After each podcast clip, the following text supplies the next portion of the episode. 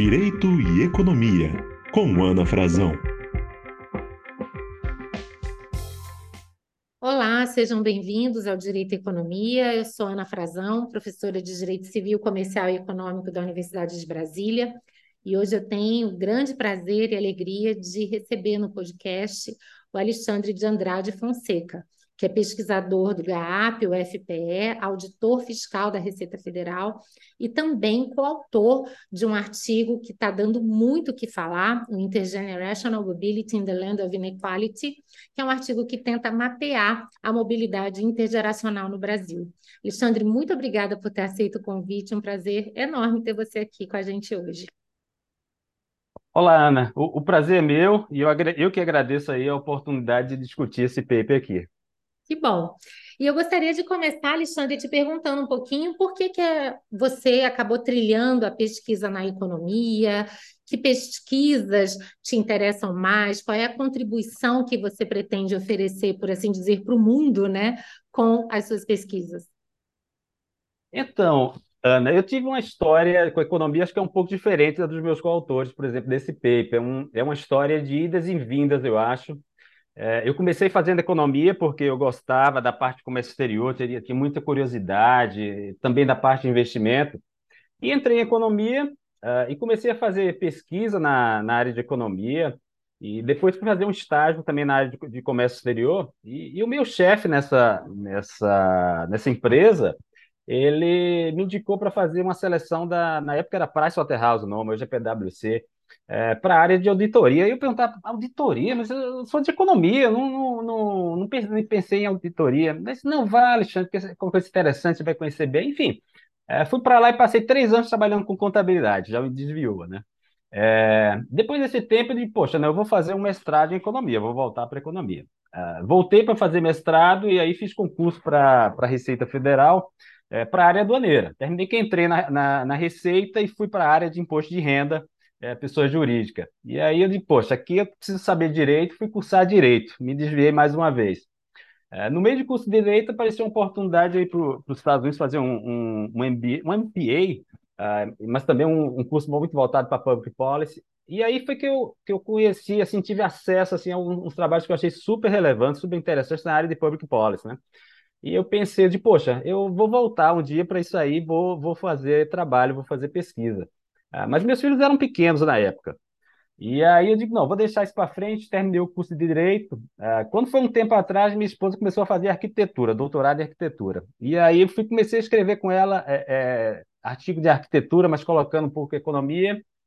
E aí, depois de um tempo, ela me falou: Olha, é, você já fez duas graduações, já fez dois mestrados, aí tá, tá, tá gostando de escrever, por que você não vai para o seu doutorado aí? E aí, finalmente, eu voltei, fui para o meu doutorado de economia, e, e, é onde eu estou hoje. Eu fui, na época que o, o, o PIMS, o programa de pós-graduação aqui da FPL, estava crescendo muito, tem um, o Breno Sampaio, que é um, é um, é um cara brilhante, que é meu coautor e amigo.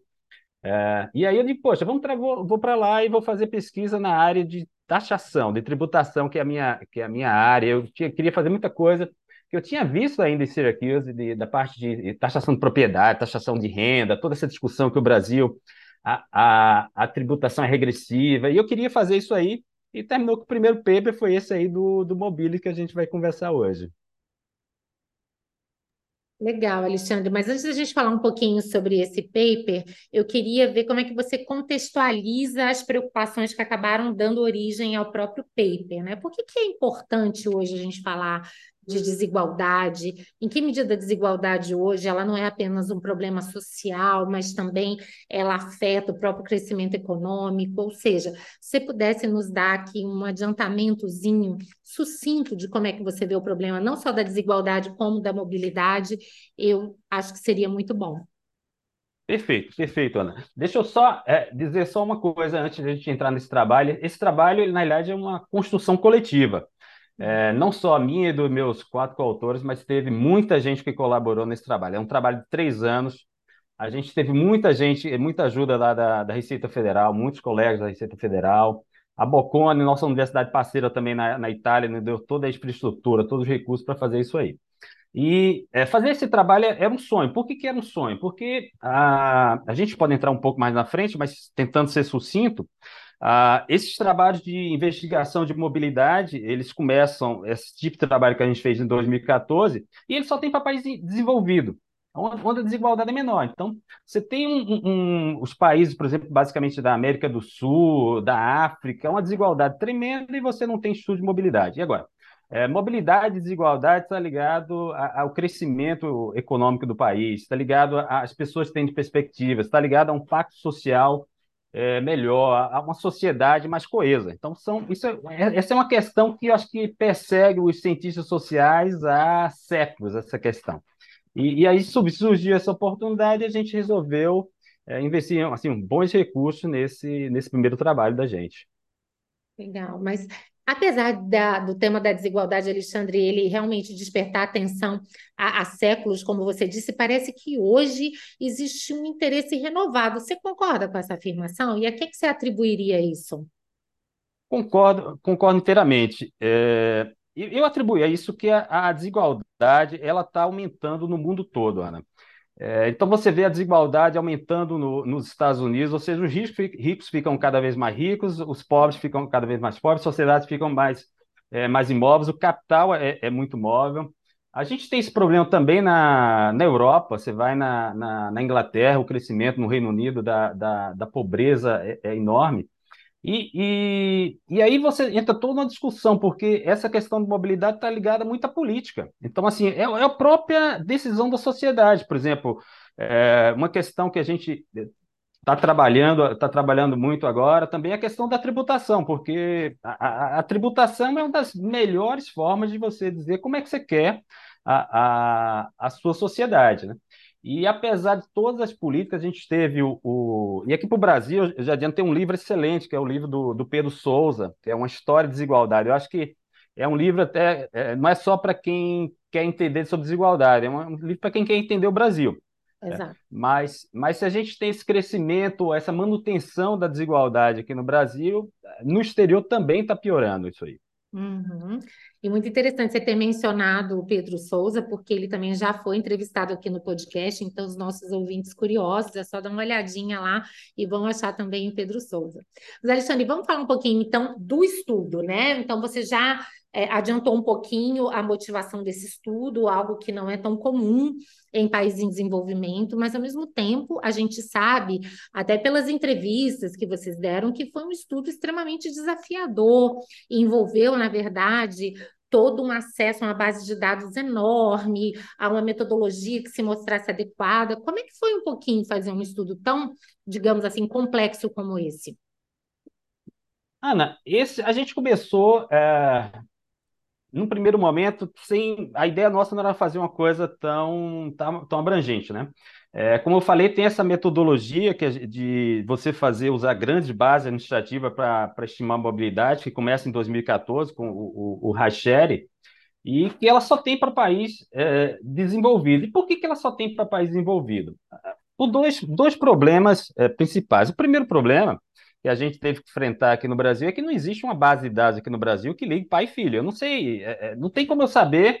Eu pego, uh, pego o Alexandre, eu, quem é meu pai, quem é minha mãe. Você tem na Secretaria de Segurança de, de Pernambuco, eu sou daqui de, de, Recife, mas não existe uma base nacional onde a gente consiga fazer esse link. Então, a é, primeira coisa, a gente teve que construir uma base é, ligando pais e filhos, que a gente precisa comparar uma geração a outra. Isso aí foi uma coisa é, é, enorme. A gente termina que o nosso estudo, a gente ligou 1,3 milhão de crianças aos seus pais, a mãe, a mãe e pai de duas gerações é, distintas. Assim, a gente faz uns testes robustez que a gente vai ampliando os anos. A gente pegou as crianças de 88 a que nasceram em 88 a 90. A gente chega a ampliar até para 88, 80 até 91. Uh, é, e aí a gente passa para 13 milhões de crianças. Então, construir essa primeira base foi um, um, um desafio enorme. E como é que a gente fez essa base? A gente pegou o CAD único, a base do CAD único do, do governo federal, que pega basicamente as pessoas de média para baixa renda, e a gente pegou a base da Receita Federal e a gente pega as pessoas basicamente que estão ali de média a alta renda. Então, é, foi da conjunção dessas duas bases que a gente conseguiu tirar tirar a nossa amostra. Mas esse não é o primeiro problema, esse é o primeiro problema só, esse não é o, o problema todo. É, o segundo problema que a gente tem é, é a questão do, do informa, da informalidade que é muito grande no Brasil. Então, todos os estudos que é, tinham sido feitos sobre essa questão da, da mobilidade era só setor formal, mas se a gente pega no Brasil, que é 40% do setor informal, o tamanho dele, a gente fica muito, muito viesado. A gente faz até o estudo, ó, se a gente pegar o setor formal, a mobilidade é essa, é muito melhor do que ela na, na, na, na realidade, né? É, então, a gente teve que, primeiro passo foi estimar renda informal, e deu, também foi um trabalho, é, um trabalho enorme, e aí é uma contribuição metodológica que a gente, que a gente dá também, e depois a gente pensou em outras possibilidades. A gente, no, no nosso trabalho, a gente dá, mas a gente tem uma medida de produtividade que já existia na, na, na literatura, usando de, ela de, de outra forma. É, o Gabriel Lucéia faz isso aí, da, da University College London. É, mas a gente adapta essa medida de produtividade, a gente traz para esse ambiente e a gente cria um novo índice de, de, mobilidade, que é um índice de mobilidade onde você não precisa usar renda. A gente usa a localização da pessoa é, isso, isso é novo na, na, na, literatura e a gente vê vantagens. Na realidade, a mobilidade no Brasil é menor ainda quando a gente usa esse índice, né? E, e qual é a vantagem dele? A vantagem dele é que a gente pega, por exemplo, o, o, o filho de uma, de uma pessoa rica que continua morando lá no Leblon, ele não trabalha, ah, mas ele tem um cartão de crédito do pai, ele tem um carro importado do pai, ele vive lá. É, mas se a gente pegasse só a, a, questão da renda formal, ele não tem. Então, aí quando a gente pega, poxa, essa pessoa mora aqui é, no Leblon, aí na, na em Ipanema, aqui na, na Avenida Atlântica e tal, poxa, essa pessoa tem uma renda, a gente imputa uma, uma renda é, é elevada para ela, para viver ali, ela precisa disso aí, né? Então, quando a gente faz isso, a gente vê que o Brasil é mais desigual ainda, né? Então, é uma outra contribuição que a gente traz. Uhum. Legal, Alexandre. E tem um ponto também interessante do artigo que eu tive o prazer de ler, é claro, é que vocês retomam também algumas das pesquisas anteriores que já haviam sido feitas no Brasil, inclusive mencionam a questão das famílias quatrocentonas, etc. Ou seja, a gente já tinha, então, muitas evidências dessa, é, é, dessa falta de mobilidade intergeracional, mesmo antes do estudo de vocês, não é isso, Alexandre? Ah, sim. O, o, o- essa questão da desigualdade no Brasil, ela vem desde, a, desde o descobrimento aí do, do, do Brasil, da conquista do Brasil, seja lá como se queira chamar. É, e ela vem se mantendo ao longo do tempo. Então, tem muita referência anedótica nessa dessa questão das famílias é, quatrocentonas aí. Ela, ela vem desde 1900 que, que é, traz isso aí. Tem, tem muito estudo de sociologia, é, estudo de pesquisa de campo, é, estudo usando proxy como, como educação. Tem estudos não focados em mobilidade, mas como eu falei, o, o, o trabalho lá do Pedro Souza, falando de desigualdade. É, tem coisa mais nova também, o, o Guilherme Lichan, é, que agora está em Stanford, também fez um trabalho bem interessante agora, bem recente, sobre questão de educação e desigualdade. Então, é, existia muito. Estamos ele aqui também, viu, Alexandre? Também, né? Os é, é, interessados em desigualdade tem muito material aqui para estudar, né? Perfeito, é, é um ótimo, um ótimo pesquisador. É, então, existia muito, muito, muita evidência desse tipo assim, mas não existia um, um, um estudo que colocasse números. E outra coisa, a, a, vantagem dessa metodologia que a gente usa, Ana, é que a gente não só dá números, mas a gente, por exemplo, dividiu o Brasil em 510 regiões e a gente consegue estimar a mobilidade em cada é, região dessa. A gente consegue com essa metodologia, a gente consegue ver diferença, por exemplo, entre, entre branco e não branco, a gente consegue ver diferença entre mulher e homem, a gente consegue ver até se, um, se uma criança migra de um local para outro, como é que ela, que ela muda isso aí. Então, é, uhum. em termos de política, de você fazer política, é, é, é uma base de, de, dados, de informação muito grande. A gente pega, por exemplo, uh, as 10 maiores regiões metropolitanas do Brasil e eu consigo ver a mobilidade por bairro. Então, eu pego o Rio de Janeiro, isso é uma coisa que é, uma, uma amostra, isso aí é um trabalho bacana, muito excelente lá do Opportunity Insights lá do, dos Estados Unidos, baseado em Harvard, é, que eles conseguem às vezes por rua. essa rua, esse lado da rua tem uma mobilidade, esse lado da rua tem outra mobilidade. Você vai do outro lado da rua. Isso não é só questão de, de school district, né? Aquela aqui dos Estados Unidos, dependendo da rua, você vai para uma escola para outra.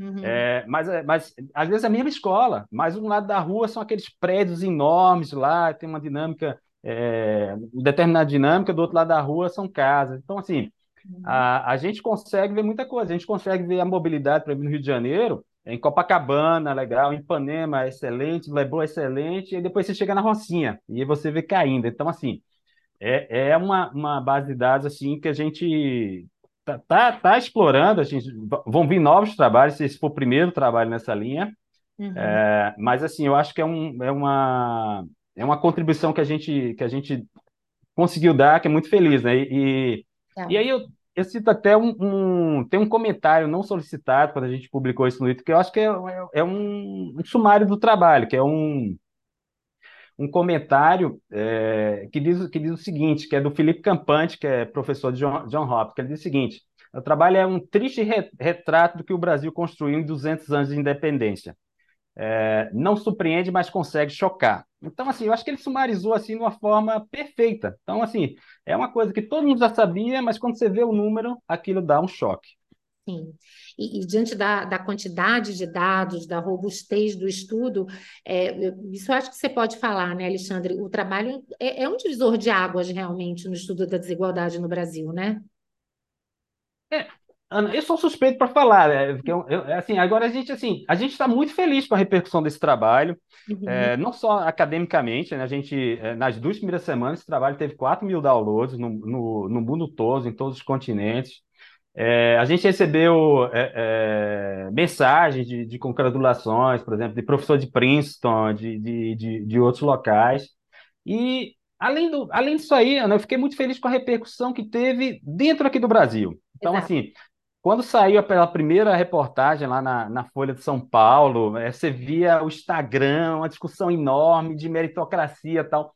Então, isso aí eu acho que é, que é excelente. E aí a gente. É, é, e a vantagem dessa, dessa metodologia, como eu te falei, é que a gente consegue colocar cada ponto, e a gente consegue também ver resultado de longo prazo das crianças, ó, quem nasce em famílias mais pobres, o que é que acontece. A gente consegue ver uma, uma, uma série de informações. Então, e, e, tem perguntas, assim, o, o, trabalho da gente, eu acho que é muito esse primeiro retrato, né?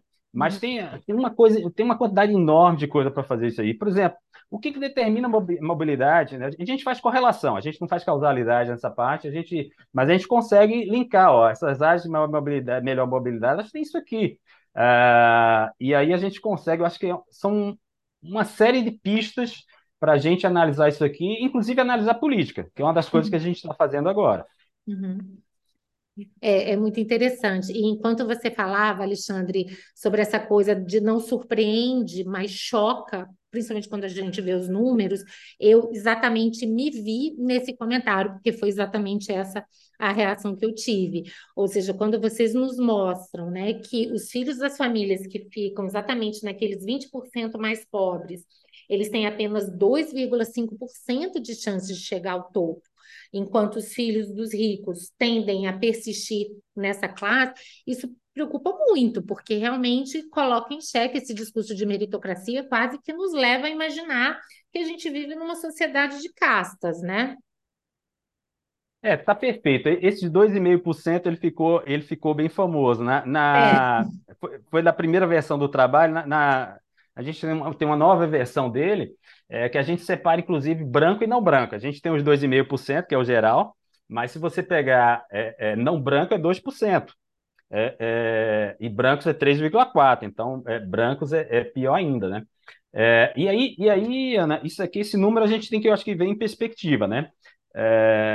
E aí, se você pega os 20% mais pobres e se a posição social dos filhos não tivesse ligada nada aos, aos pais, a posição social dos pais, você esperaria que 20% chegasse ao topo. Essa, esse era o, o, o, o se fosse é, se fosse não tivesse essa, essa ligação, né? E aqui no uhum. Brasil é 2,5%, né? Então você vai para os Estados Unidos é 7,5%, 7,6% para ser exato. Itália é 11%, é, Suécia é 16%.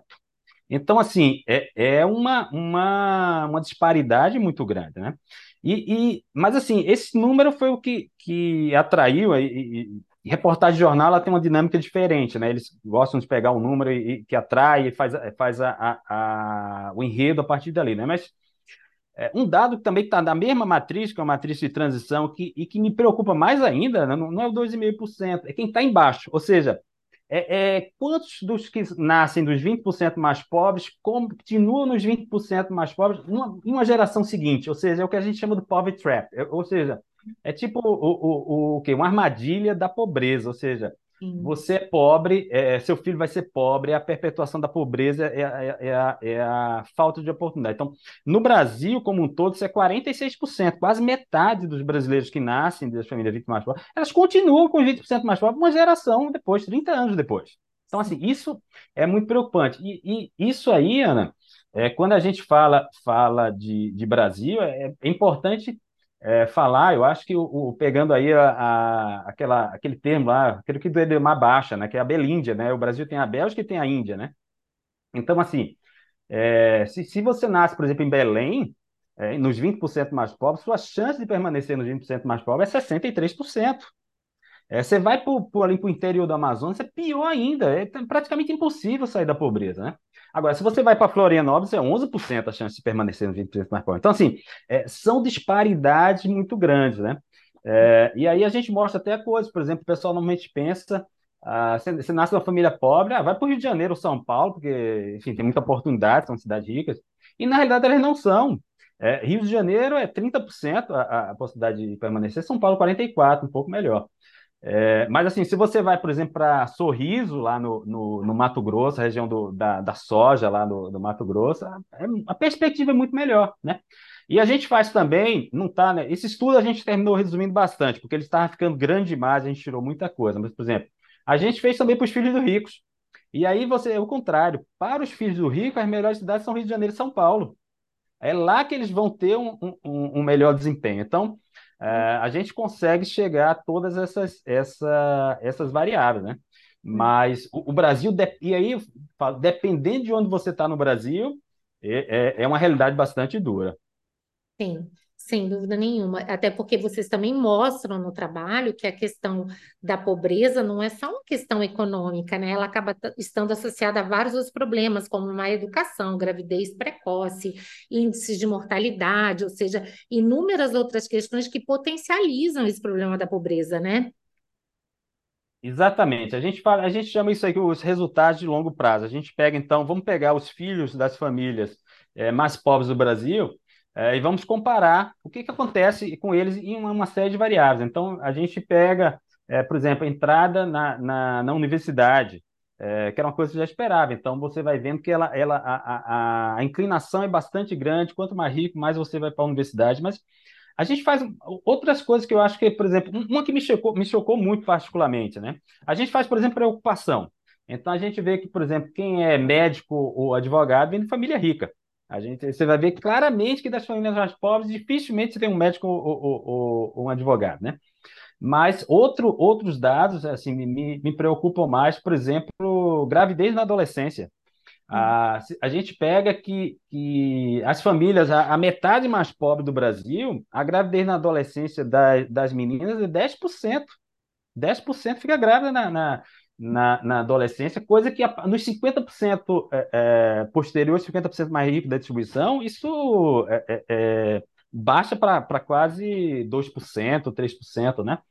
É, nos meninos também, de, de, de, de engravidarem também, é, é, a, mesma, a mesma realidade. E, e, uma das coisas que a gente faz no estudo é ver, ver as variáveis e por exemplo, a questão da gravidez na adolescência, é, ela, é, é, ela afeta muito a perspectiva de, um, de, um, de uma menina. Então, assim, você vai vendo a, a, essa, essa perpetuação, né? E a gente pega outros dados, por exemplo, é, é, possibilidade de sofrer violência. Né? Você pega os 50% mais pobres, dessas crianças, 2% sobre algum tipo de, de, de violência enquanto são, é, são crianças. A mortalidade é, do, dos 50% mais pobres é mais que o dobro. Então, assim, é, é, você vê realmente, quando a gente traça esse quadro assim, você vê, puxa vida, o Brasil realmente é muito diferente. Você nascer naquela metade mais pobre, você vai ter uma vida realmente muito mais difícil. Sem dúvida. E com base nisso tudo que vocês encontraram, Alexandre, que fatores estão associados a uma melhor mobilidade social? Ou seja, vocês fizeram um diagnóstico que é super preocupante, né? Mas, assim, dentro desse diagnóstico, como é que a gente poderia evoluir, até em termos de políticas públicas, para tentar minimamente melhorar esse cenário? Pois é, é, é, Ana, a gente não chega. Aqui a gente vai falar de correlação, tá? Eu não estou falando de, ah. de, causalidade. Assim, ah. é, é, que eu acho que esse é um outro estudo fantástico a, a, a ser feito aqui no Brasil, é você ver esses determinantes de, de mobilidade. Né? Mas conversando só sobre correlação, Ah, e aí eu falo, para a gente ter mais mobilidade, o que é que, o que, é que a gente observa nos, nos locais com mais mobilidade? Primeiro, educação. Então, a gente coloca uma, uma, uma, série de variáveis, como aqueles scores lá de matemática, de português, é, percentual de professores que têm diploma universitário, é, o, o, questões de evasão escolar. A gente pega uma série de, de questão de literacy rate, a, a, de alfabetização, nível de, nível de, de alfabetização, é, e é isso, esse, esse, é o melhor preditor, é o que está melhor, mais correlacionado. Mas não é só isso, né? E eu acho interessante que tem um trabalho do, do Guilherme, que, do Guilherme Lichan, que mostra muito isso aí. É, você tem que também. O segundo fator é a infraestrutura. Então, acesso à a, a, a, internet, por exemplo, né?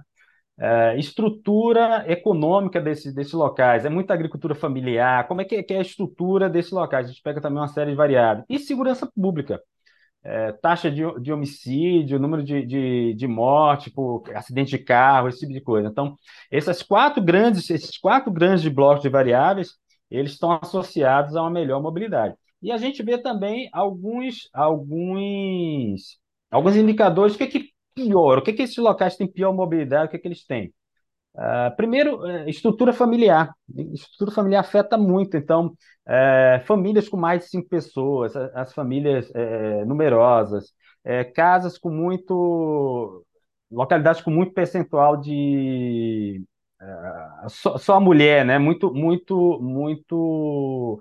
percentual muito alto de, de, de divórcio. Então, toda essa estrutura familiar afeta é, é está mais correlacionado a uma pior mobilidade, mas também tem questões de é, demografia, como por exemplo o percentual de área rural, questões da própria da própria família, percentual de pessoas que moram em favelas. Então são esses três grandes indicadores que estão ligados a uma pior mobilidade. Mas é, como falei, isso aqui é tudo com relação. Isso aqui eu acho que é, é outro estudo lindo que precisa ser feito aqui para o Brasil. Sim. É, e, e, chega uma hora, né? Alguns estudos têm mostrado, olha, as classes mais altas também acabam tendo acesso a uma educação bem mais sofisticada. Então, não é de surpreender que os seus filhos tenham habilidades e qualificações maiores. Isso vai perpetuando. Um ponto que vocês tratam também no artigo é a questão dos casamentos, né? Ou seja, que, que o, a frequência cada vez maior de casamentos com pessoas da mesma faixa socioeconômica acaba também sendo um fator para a manutenção dessa desigualdade, né, Alexandre? Exato. É, é, mais uma vez a gente mostra, a gente é, sabe, o Brasil é muito separado, né? Então, é, se você pertence a uma determinada classe social, você frequenta determinado colégio, você mora em determinado bairro, você frequenta é, determinadas atividades de lazer, e, e, é tudo muito separado. Então, você não, não, não tem essa, essa ligação. As classes, basicamente, não. não é, hoje em dia, a gente tem muitos esses condomínios fechados, fica ali fechado no, no seu próprio grupo, a área de lazer fechada. Então, é, a gente traz alguns dados aqui, por exemplo, quem tem graduação tem 3,5 vezes mais chance de casar com outra pessoa que tem graduação. As pessoas casam com pessoas do mesmo nível social seu, então a, hum. a, a gente fez um, uma análise e a gente pensou se o casamento fosse aleatório, então se as pessoas, todo mundo convivesse e contrasse, então assim, a gente teria mais 40% de mobilidade aqui no Brasil. Então, é, essa estrutura social da gente, que é, é, como você falou, acho que no início é quase em castas, né? Uhum. É, é, ela, ela, vai mantendo essa, essa, essa desigualdade aqui também no Brasil, é mais um fator. Sim, e é muito interessante, eu também tive a oportunidade de entrevistar aqui no podcast o Michael França, e ele contando um pouco da infância e da adolescência dele, ele como jovem pobre negro, e ele dizia, olha, é, nenhum dos meus amigos tinha pretensão de fazer, por exemplo, um curso superior. Então a gente percebe que a pobreza também ela molda as expectativas, as expectativas de vida da, das pessoas, né? E as perspectivas, o que fazer ou não. Então isso tudo realmente vai contribuindo ali para um ambiente no qual fica muito difícil mesmo essa mobilidade, né, Alexandre? É, é, perfeito, realmente são, são realidades distintas, né? E, e, entra até naquela questão, quando, quando a gente lançou o, o paper, né? Teve muita discussão sobre aquela questão de é, meritocracia, então existe meritocracia no Brasil e, e- ou, ou não existe, né?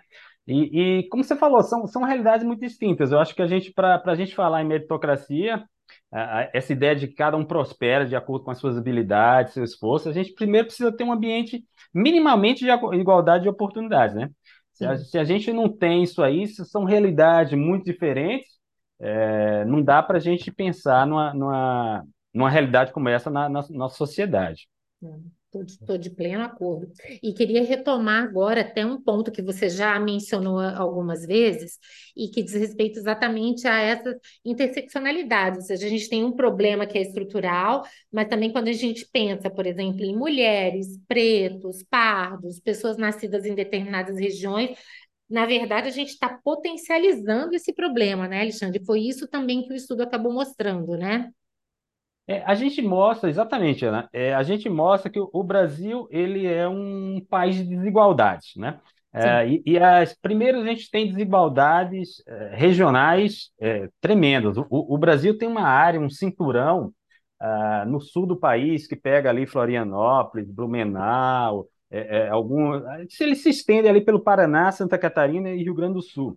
É, é, um, é uma área de alta mobilidade, uma mobilidade melhor que a dos Estados Unidos.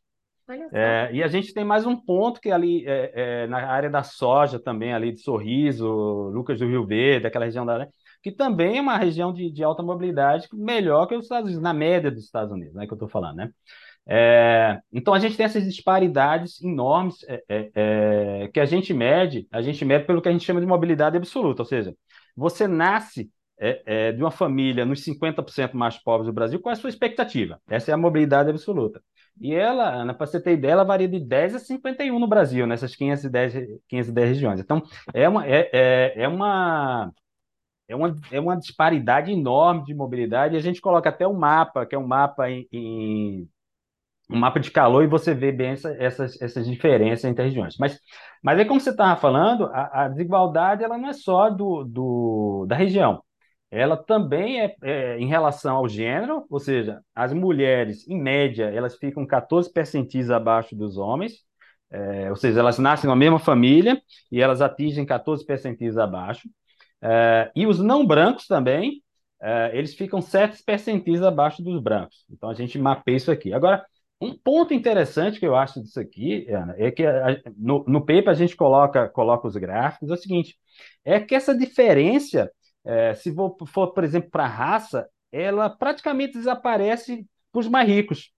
Então, é uma coisa que a gente. É, é, eu não sei explicar, como eu falei, muita coisa da gente, a gente é um retrato, a gente tirou o retrato, agora explicar o retrato é outra coisa. É, e aí, talvez sejam sociólogos que tenham até explicações melhores do que eu, possíveis explicações. Então, é a mesma coisa para as mulheres. É, é, então, se você é, não branco e é mulher, mas você nasceu numa família rica, você não vai ter muito problema na sociedade brasileira. Uhum. Agora, se você é mulher, não branca, nasceu de família pobre, a diferença é, é, é brutal. Então, isso foi uma outra coisa que a gente é, que a gente encontrou e a gente ficou se questionando por que, que é isso? Por que, que é, se você é não branco, mas nasceu de uma família rica, por que, que isso não, não importa muito? E se você é pobre, isso importa muito? Eu não sei te dizer, eu sei que é assim. Agora, é, por que, que, que, isso acontece? Eu acho que isso aí já dá outra pesquisa. Eu acho que o que a gente está fazendo aqui daria mais umas 100 pesquisas aqui para entender bem o Brasil. Sem dúvida nenhuma, Alexandre, e é por isso que é tão interessante, né? Porque toca em, em diversos outros assuntos, né? É, eu, eu, por exemplo, quando você falava, eu ficava imaginando em que medida a dupla jornada, a suscetibilidade à gravidez precoce, os próprios preconceitos naturais que já existem na sociedade em relação ao mercado de trabalho também não têm um desdobramento direto na questão, por exemplo, feminina, e aí a gente vai pensando em inúmeras outras questões, né? Mas um, um lado muito interessante do seu trabalho é exatamente explorar essa questão é, regional. E aí eu queria te fazer essa pergunta: quando as pessoas migram para uma área de maior mobilidade, os filhos realmente conseguem se beneficiar das oportunidades dessas regiões, ou seja, independentemente da questão da pobreza, gênero, raça, tudo isso que você falou, a gente pode dizer que realmente esse fator regional ele ainda tem um papel bastante determinante na mobilidade? Sim, Ana, a gente faz uma, uma, uma, medida que é uma medida que a gente chama de efeito de lugar. Ou seja, é, é, se você migrar para um local de mobilidade, como é que você vai chegar, é, vai pegar essa, essa diferença? Aí eu tenho uma história, uma, essa eu acho que é mais fácil até ilustrar uma história interessante, né? A gente estava trabalhando nesse paper e exatamente no dia, era um dia tarde, e a gente tá, chegou nessa questão de, de dessa medição, esse mapa do Brasil, e a gente estava olhando as diferentes regiões, essas regiões de automobilidade, né? E quando chegou a noite, eu fui para minha aula de tênis, né? E, e coincidentemente, o, o, meu professor de tênis, um rapaz muito jovem, é, com um filho pequeno, ele, ele veio me perguntar um conselho. Ele disse: Olha, é, eu recebi um, uma proposta para ser professor de tênis lá em Lucas do Rio Verde. Aí ele fez: O que é que o senhor acha? O senhor acha que eu devo ir? Aí eu fiz: Vem cá, vem cá. Aí peguei meu celular e mostrei esse mapa. Foi a primeira pessoa que eu mostrei esse mapa, foi o, o, o meu professor. Eu digo: Olha, tá vendo essas cores aqui? É, essas cores aqui mais escuras, a gente depois mudou, mudou um pouco as cores do mapa. Essas cores mais escuras aqui quer dizer que tem mais perspectiva. Então, assim, o teu filho vai, vai, ter, vai ter mais, mais perspectiva. É, se ele ficar em Recife, a perspectiva é essa. Se ele, se ele ir lá para. E Lucas de Verde é a região de Sorriso, né? É, ele vai ter muito mais perspectiva. Então, assim, eu te digo uma coisa. É, se você não quer se mudar por conta de você, migra por, muda por causa do teu filho porque ele vai, vai, vai aproveitar. E eu, eu via o rosto dele assim, ele olhava para o mapa e tentava é, é, é, é, entender, e depois, ele, e depois ele entendeu e terminou indo, né? Olha Mas, e, e, eu, e eu fiquei muito feliz. Esse, esse eu acho que. Eu, eu digo assim: olha, e depois ele levou. Eu tinha dois professores de tênis, ele e o irmão. Aí depois ele levou o irmão, né? Eu fiquei, levou os professores de tênis todos migraram, mas eu fiquei muito feliz. Né? É, mas aí, Ana, mas aí, só respondendo, essa, essa é a história anedótica da, da, da coisa, eu digo assim, é, só por isso, acho que meu esforço valeu desse trabalho, assim, isso aí eu fiquei realizado. Mas, indo para a sua questão bem prática, vamos pegar esse caso. Recife é mais ou menos a, a perspectiva de quem nasce em Recife, vou arredondar, tá? Mais ou menos 30. Ou seja, você nasceu numa família pobre, não estou dizendo que o Matheus, é que é o meu, meu professor, precisa de uma família pobre, estou dizendo só, vamos pegar um caso assim, você nasceu numa família pobre, ou seja, é, dos 50% para baixo da distribuição de renda aqui em Recife, é, e aí você, teu filho tem perspectiva de chegar na escala, naquela escadinha lá que saiu na folha e tal, é, de 1 a 100, na escala de 30. Ah, se ele tivesse nascido em Sorriso, ele chegava a 50. Então, o que a gente faz, a gente usou, usou irmãos, e a gente viu o seguinte: quem migra, é, quem migra ao nascer, fecha 57% do gap. É, quem migra em outras situações, fecha 2,4% do gap por ano linearmente. Ou seja, vamos fazer o cálculo. Aqui em Recife é 30, em Sorriso é 50, o gap é 20. Como ele, ele, o filho dele tinha de 4 para 5 anos, ele vai ter 20 anos para fechar o gap, ele vai fechar basicamente 50% do gap. 50% do gap de 20, ele vai fechar 10. Então, se a perspectiva dele, aqui, lá, morando aqui em Recife, era chegar a 30, lá a expectativa na média é chegar em 40. Então, é. assim, é, é, é, você tem uma, uma, outra coisa. Então, por exemplo, uh, e aí, isso aí tem implicações mil. Por exemplo, nos Estados Unidos existe um problema, existe um, um programa que se, chama-se Moving to Opportunity. Uh, Moving to Opportunity é o seguinte: você pega é, regiões de alta mobilidade e você pega famílias pobres, você dá oportunidades essas famílias pobres viverem numa região de alta mobilidade. Isso aí, obviamente, é financiado. Então, é, é, não só a mudança, o aluguel, mas assim, para a pessoa se adaptar naquela, naquela nova realidade. E assim, os primeiros resultados são justamente esses, que você consegue é, fechar esse gap. As crianças, elas nesse novo ambiente, elas vão fechando o gap, o que é uma coisa, assim, eu particularmente acho linda, porque o Brasil tem essa, essa, essa desigualdade tão grande, mas assim, a gente tem um mecanismo de é, redução, digamos, dessa, dessa, dessa desigualdade. Nossa, muito interessante, Alexandre. Mas assim, o que é triste é que, apesar de todas essas expectativas, ao fim e ao cabo, vocês realmente concluem que o nosso país é realmente uma terra de desigualdades e que o destino de uma criança depende essencialmente da renda dos seus pais, das conexões e da localidade em que ela nasce e mora. Ou seja, aqui não tem perfumaria. Essa é a realidade é, nua e crua, não é isso, Alexandre? É isso, é isso, Ana. É, é isso a, a realidade. Eu diria assim, é, na média é isso. Na média é isso. Então, é, é, o Brasil ele continua a ser um país extremamente desigual, com pouquíssima mobilidade quando a gente compara. E aí a gente tem que ter cuidado dessa comparação, mas assim, é, digamos comparando, digamos assim, de uma forma mais, mais rústica, é, é, qualquer país desenvolvido do mundo, a nossa mobilidade é muito menor. É, é muito difícil para quem, quem nasce, é, digamos assim, na família mais pobre, na região com pouca mobilidade aqui do Brasil, ela, ela crescer. Agora, eu, eu, eu, eu tento sempre ser otimista, sabe, Ana? Assim, eu acho que, que mas tudo bem, é, como, o, como eu falei lá da citação, não é minha, foi do, do Felipe Campante lá, é, o Brasil construiu isso aí em 200 anos de independência, é isso aqui, a realidade que a gente tem é essa aqui.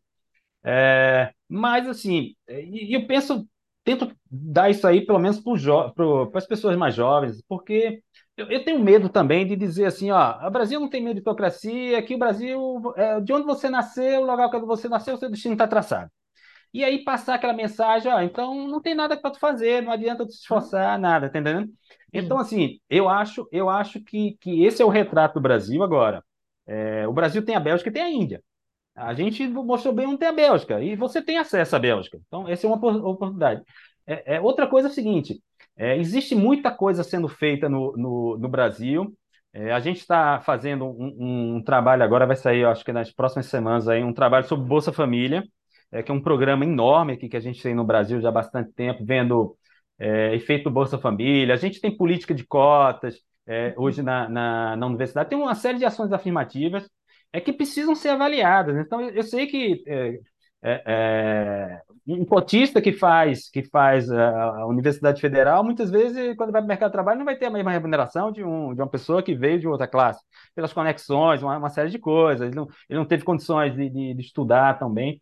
Mas, assim, é, é, ele vai ele vai ascender mais de, de todo jeito, né? Então, assim, é, eu, eu tento sempre dar essa, essa mensagem positiva. O problema existe, Sim. Mas é, não, não, não, isso, aí, não, isso aí não seja motivo para se acomodar, nem, nem para dizer o seguinte: ah, não, é meritocracia se você, se você não se desenvolveu, foi porque você não se esforçou, você, você não tem habilidade, não é isso, né?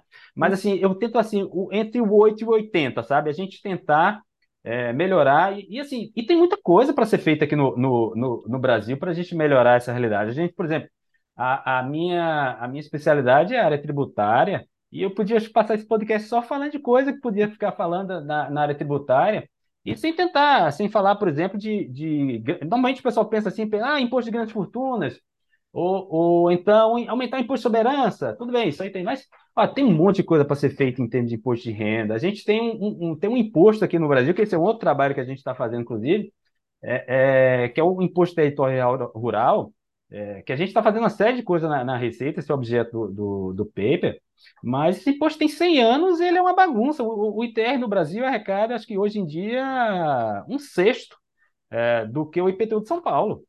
É, nada, né? Então, assim, é, é, tem muita coisa para ser feita, é, é, Ana, e eu digo assim, muita coisa às vezes não depende de legislação. É, depende de uma, de, uma, de uma vontade, outras coisas dependem de legislação, né? E aí esse vínculo, eu gosto muito do, do, do, do nome do seu podcast, que é Direito e Economia, né? É, é, e aí tem muita coisa. Por exemplo, a gente está discutindo agora a reforma tributária. Uhum. É, e a primeira reforma tributária do IVA, né, do, do, do, do PIS, da COFINS, a gente está trabalhando na, na, na, Receita Federal hoje, a gente está estimando a, a, evasão, a não conformidade aqui, o nível de sonegação aqui no, no, no Brasil. A sonegação do PIS e COFINS é mais de 20%. É, e aí, se a gente reduzisse essa sonegação em 50%, a, a alíquota poderia cair é, 13%, ia cair 3 ou 4 pontos percentuais, e, e, e a, a, a, tributação do consumo é regressiva, ela afeta mais o pobre. Só para dar um exemplo rápido, né? Sim. Então, assim, tem milhões de coisas para ser feitas aqui no Brasil também para a gente tentar mudar esse quadro. Sem dúvida, e eu acho que assim a, a, mensagem também fundamental é algo que você falou lá anteriormente. Não é que não exista meritocracia ou possa existir, mas ela depende de igualdade de oportunidades. Né? Ou seja, porque se eu não tenho oportunidade, por mais que eu me esforce, na prática é como a gente vê a situação de muitas pessoas mais pobres, né? Quase como você está nadando contra a corrente porque são tantos desafios, e, e, eu acho que essa mensagem do estudo de vocês, Alexandre, é muito importante. Volta e meia a gente vê na imprensa, não sei se você viu alguns comentários um tanto quanto reativos, não só o estudo de vocês, mas algumas questões, ah, não há pobreza que resista a 14 horas de trabalho, alguns comentários que realmente ignoram por completo essa realidade do nosso país, né? Então, eu acho que o simples fato da gente é, ressignificar a meritocracia, né? E dizer, olha, o que a gente precisa, na verdade, é criar um ambiente institucional para que ocorra, de fato, uma meritocracia verdadeira. E não partir da premissa de que ela vai cair do céu diante de uma sociedade tão desigual como que vocês nos mostram com o estudo, né? Eu, acho perfeito, é, é, Ana. E eu queria colocar mais um ponto. Quando a gente fala de, de, de mobilidade, é, quando a gente fala de desigualdade, né? E aí, e aí é, é, eu vejo até pessoas, enfim, cada um tem o direito de, pen- de pensar do jeito que, que acha que, que é certo, com seus valores, com suas ideias. Perfeito, tudo bem. Agora, é, já está provado que essa falta de mobilidade ela, ela afeta o crescimento de um país. Se você for ver, por exemplo, tem um, tem um livro muito bacana do Acemoglu, é, que se chama Por que que as Nações Fracassam? É, é, e aí tem uma parte do livro que ele diz o seguinte: a- a- as nações mais pobres, né, que eles chamam de sociedades sem mercados inclusivos. O mercado inclusivo, ou seja, é que você não dá, não dá oportunidade para as pessoas, né? E ele diz o seguinte, ó, essas nações ela têm vários potenciais Bill Gates e talvez um ou dois Einsteins que estão trabalhando às 14 horas que você falou aí em atividade de baixíssima produtividade não agregam nada. Então, é, se você consegue trazer essas pessoas, é, é, é, essas pessoas brilhantes que se perdem no meio do caminho, Uhum, poxa, é, imagina você perder dois ou três Bill Gates aqui no Brasil, porque né? a pessoa está tá tá entregando, e aí, obviamente, eu, eu sou docente, mas sem nenhum demérito para as atividades de qualquer pessoa, mas sei lá, mas a pessoa está tá entregando a, a- a- comida, iFood, esse tipo de coisa, que é uma, uma- que é uma atividade justa, honesta, é, é, tá correto. Mas assim, ela tem potencial para criar um iFood. Ela não é para ter se ela tiver a oportunidade. Então, assim, é, a, a, a, o, o Brasil, a perspectiva do Brasil, ela, ela, o crescimento em longo prazo do Brasil é muito afetado. Então, se você quer viver num, num, num país que tem mais perspectiva, é, um, é, um, é um é um cenário interessante. Assim, eu me assusto hoje, Ana, com a quantidade de pessoas que querem ir embora do Brasil. É. É, é, eu tenho amigos meus, é, é, meus compadres se mudaram super bem aqui economicamente, mas, é, poxa, eu não aguento mais aqui do, do, do Brasil aqui, porque essa desigualdade, violência. Tem outro estudo é, que eu acho bastante, é, é, bastante legal, que é da Micaela Sviatsky.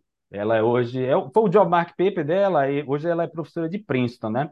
É, e aí, e aí eu, pegando a realidade fora do Brasil, para não tentar não, não trazer polêmica do Brasil, ela, ela, ela, o paper dela chama-se Making a Narco, ou Uhum. seja, formando um narcotraficante. O que que ela faz? Ela pega o Plano Colômbia, na época os Estados Unidos fez o Plano Colômbia lá de, de, de atacar lá os cartéis, aquele coisa. E o que aconteceu? Os cartéis mudaram a parte para o Peru.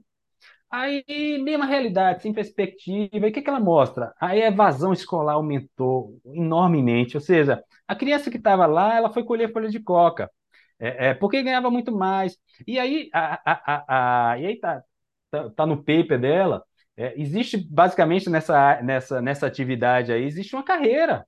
Você começa é, colhendo a folha de coca, depois você é, vira aquele sicário, aqueles, enfim, tem, tem uma, tem uma carreira. E, as- e essas crianças foram progredindo nessa carreira do crime lá, na- lá no, no, no Peru.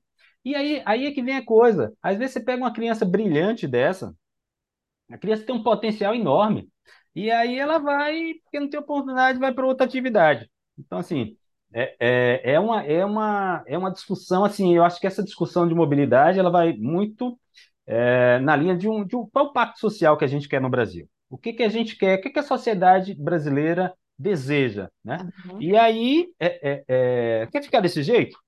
Tem os outros fatores, tá Uhum. entendendo?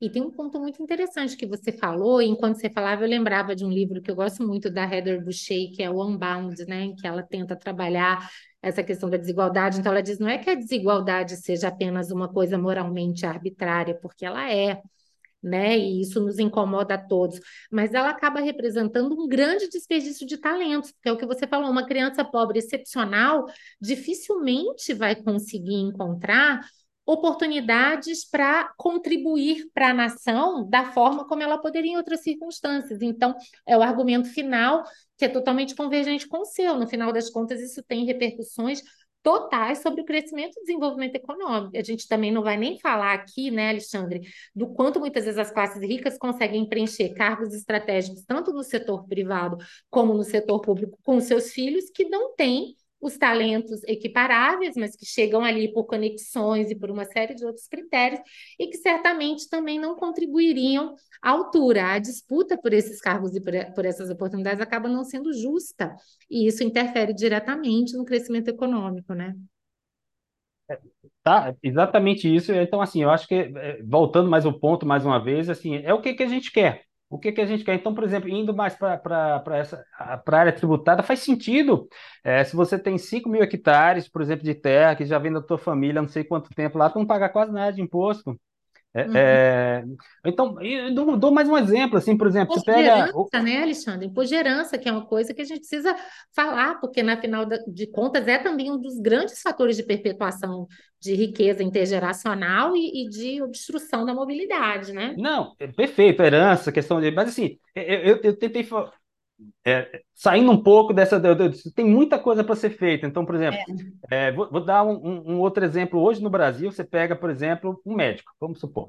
Aí é, tem um médico, a gente viu, médico é de família rica aqui no, aqui no Brasil, essa, é, essa é a regra geral. Então, é, 2004, 2014 teve uma mudança no Simples Nacional que permitiu que profissionais liberais, médicos, advogados, etc., optassem pelo Simples Nacional. Então, hoje no Brasil é o seguinte: é, é, você tem um cirurgião, por exemplo, e aí eu estou falando um médico que trabalha só, não estou falando um médico que tem uma. Ah, você pode não, porque ele tem uma clínica, não sei o que. Tá. Se, ele, se ele tiver, ele vai pagar menos ainda, mas um médico, um cirurgião que trabalha, trabalha só, ele ganha 140 mil reais por mês, vamos supor. Vamos comparar ele com um, um enfermeiro que ganha 7 mil reais. Tá? É, o, o, o, cirurgião ele pode optar pelo, pelo Simples Nacional e ele faz uma cirurgia a mais, ele vai pagar 20% de imposto de renda. O, o enfermeiro que ganha 20 vezes menos que ele, é, é, ganha 7 mil reais, ele dá mais um plantão e ganha, sei lá, mais, enfim, ganha mais X, paga 27,5. Se você for para um advogado que opta pelo, pelo, pelo Simples Nacional e ele ganha nessa faixa, de, é ainda menos. Eu, eu acho que é em torno de 16% que ele paga. Então, assim, é, eu, eu, bom, tudo bem, isso é um legislador, o legislador, aí vem o direito, né? O legislador fez isso, o legislador foi eleito por nós. Então, é, pô, você quer mudar isso? Pergunta para o seu deputado. Por que, que tem essa legislação que o advogado, o cara ganha 10 vezes mais que eu, ganha 15 vezes mais que eu e paga menos imposto que eu? Então, assim, o, o, Brasil tem muito esse tipo, esse tipo de coisa, né? Então, é outra coisa que a gente. É, é, é um outro trabalho que a gente está fazendo, é um trabalho na área de, de, de imposto de renda, e aí, até mostrando o, o que a gente está tentando fazer na, na, Receita Federal e está fazendo, né? A gente, na Receita, a gente diz sempre o seguinte, ó, a gente aplica a legislação, a gente não faz a legislação. Então, não dá, não cabe para a gente discutir a legislação. A legislação é essa, a gente aplica. Se a legislação diz que é para pagar 20, a gente vai cobrar 20. Se o outro é para pagar 27,5, vai pagar 27,5. Mas, assim, é, é, eu acho que, assim, tem muita coisa para a gente é, discutir aqui no Brasil e, e, e, muita coisa está sendo discutida agora e vai ser discutida no próximo, no próximo semestre, né? E aí cabe às pessoas irem é, de acordo com as suas ideias aí. Mais, né? Porque é isso que você falou, a tendência é que o parlamento ele reproduza, até diante das suas conexões com a elite política, o pensamento e as estruturas que muitas vezes reproduzem a, o status quo, né? Então, as forças de, de, de transformação acabam encontrando, eu acho que muitas barreiras nisso, né? Mas, Alexandre, o papo tá ótimo, mas a gente já vai aqui partir para a nossa finalização. E eu vou te fazer duas perguntas que eu sempre faço para os nossos convidados. A primeira delas, e é muito bom saber da sua dupla formação, né, Direito e Economia, é exatamente como você vê essa relação, esse diálogo e como é que você vê as perspectivas né, da, da atuação conjunta dessas duas áreas para contribuir para a solução de problemas tão dramáticos como esse. Eu sei que você já foi pincelando ao longo da conversa, né? Várias dessas questões, se você pudesse fazer uma síntese disso, seria muito bom. Perfeito. É, é, é, eu acho que a gente falou um bocado disso aí. Eu acho que é direito e economia é, é fundamental. Eu acho que eu já dei alguns exemplos, mas assim, é, só pincelar o último exemplo aí, eu, é, eu termino puxando para a área tributária, que é a área onde eu fico confortável, que eu, que eu posso dar exemplos mais, mais interessantes. Mas assim, é, você vê como, como, como essa questão do, do, dessa perpetuação desses valores, e aí a gente pega aqui no Brasil, a bancada rural sempre foi uma das bancadas mais fortes aqui do Brasil. Então, por exemplo, a gente vem, acho que vem desde a Constituição de 67, é, que o ITR, é, o ITR, por exemplo, que eu, eu acho, eu acho que já é a terceira vez que eu falo do ITR, porque é um, é um dos trabalhos que eu estou fazendo agora, e eu acho um dos maiores absurdos aqui no Brasil. É, o ITR, por exemplo, na década de 60, ele foi da competência das três, das três esferas, ou seja, do município, estado e União. Impossível se administrar um negócio desse. Depois ele deram o ITR, vem da Constituição de 64 67, é, o ITR para a União e a, a, mas a União faz só a cobrança e transmite 100% para os municípios. Então, é, isso aí vem do direito. Se você pegar qualquer estudante de economia, sabe que as pessoas res, é, respondem incentivos, e se você der é, que a União vai, vai fiscalizar, vai administrar e não vai receber nada, o que, é que ela vai fazer? Então, assim, o próprio desenho da coisa foi feita para, é, é, na minha opinião, foi feita para não ter muita, muita, muita efetividade. Então, eu acho que, que se a gente quer, quer, quer mudar, é, mudar o Brasil, tentar fazer isso aqui um, um país é, melhor, e aí no sentido de melhor, meu julgamento de valor é com menos desigualdade. É, não, não que você pense, tudo bem, você não pense em equidade, mas vamos para o lado da eficiência, vai crescer, vai ser melhor para todo mundo. É, eu acho que o direito é, é, é, fundamental para a gente mudar essa estrutura, mas a visão econômica, ela se junta, porque você vê como é que aquela norma vai ter, vai ter efetividade. Então, assim, eu acho que essas duas áreas elas são áreas é, fundamentais para a gente ter um, um, país melhor.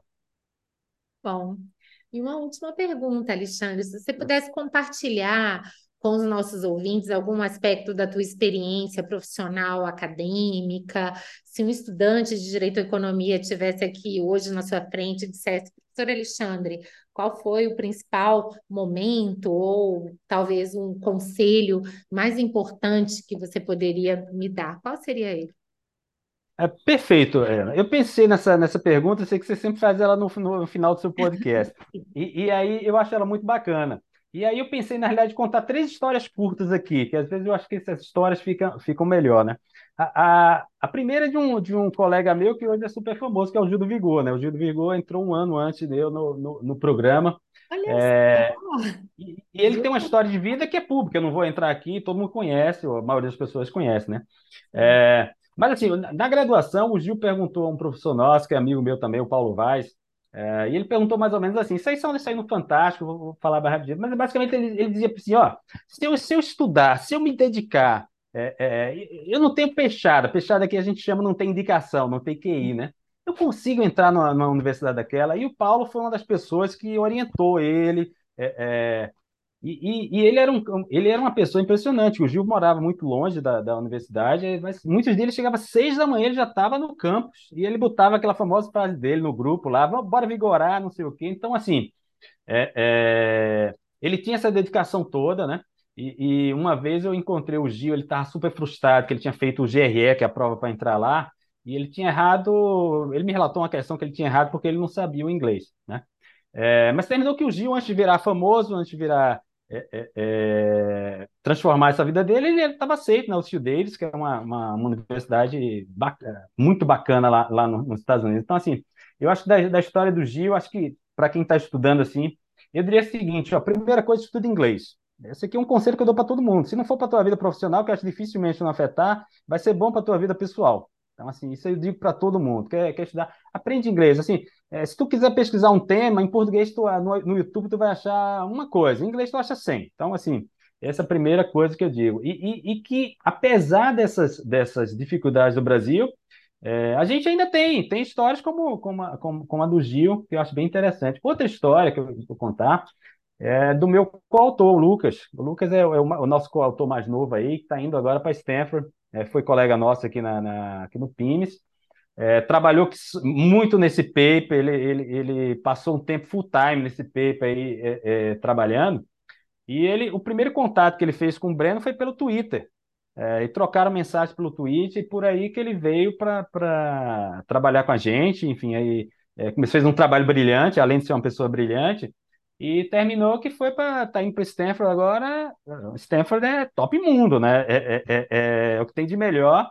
E Universidade de Cinema, aquele, aquele negócio, aquele negócio todo. Então, assim, é, daí eu tiraria o quê? Se conecta, se conecta com as pessoas, pergunta.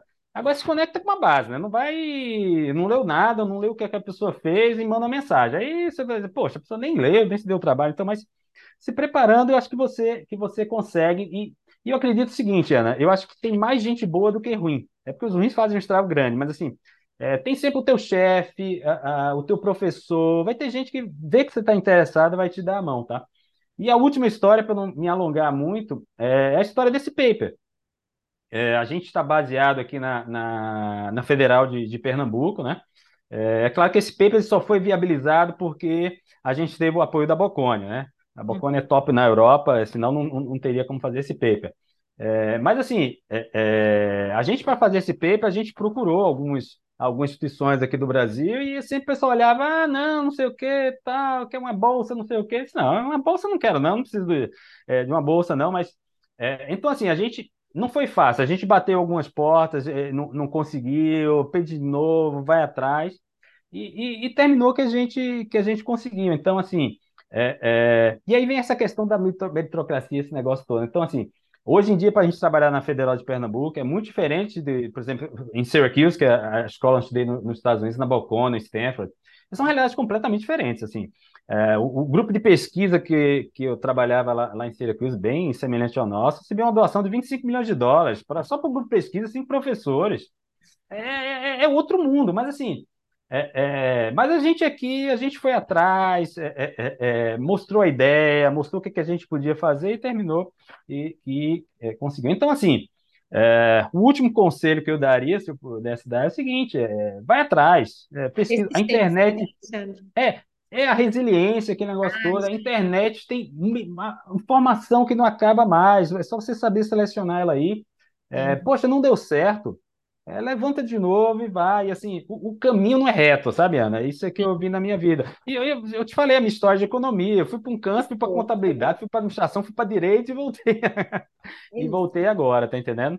Mas, assim, eu acho, assim, essas três histórias, assim, eu acho que são histórias que, que ilustram bastante. Assim, e eu digo mais uma coisa. Hoje, aqui na, na, na Federal de, de Pernambuco, a gente tem história de superações talvez até maiores do que a do Gil. É porque o Gil ficou famoso porque, enfim, é, foi o contexto, aí foi pro BBB, esse negócio todo. Mas, assim, a gente tem histórias lindas aqui que eu vejo no meu dia a dia, é, que mesmo nesse abismo que a gente tem aqui no Brasil, as pessoas vão e vão atrás. É, talvez dez portas fechem para você, mas uma abre. Aproveita que abre e, e, e vai nela aí. Eu acho que é, seria isso aí. Excelente, Alexandre. Olha, muito obrigada, muito bom te ouvir. Vamos continuar acompanhando aqui o seu trabalho, o trabalho da equipe, né? Como você disse, esse é um estudo que, na verdade, é, nos ajuda a esclarecer alguns pontos, mas abre também uma quantidade imensa de perguntas e de agendas de pesquisa. Então, parabéns mais uma vez pela pesquisa e a gente continua te acompanhando. E muito obrigada por ter aceito o convite. Ah, perfeito, Ana. Eu que agradeço aí o convite e aí também parabéns pelo blog, eu acho, pelo blog, pelo podcast aí que eu acho excelente. Obrigada, Alexandre. Boa sorte e muito sucesso aí. Tchau. Você ouviu o podcast Direito e Economia com Ana Frazão. Produção e trabalhos técnicos José Janci Marques. Para maiores informações, acesse o site anafrazão.com.br e siga nas redes sociais.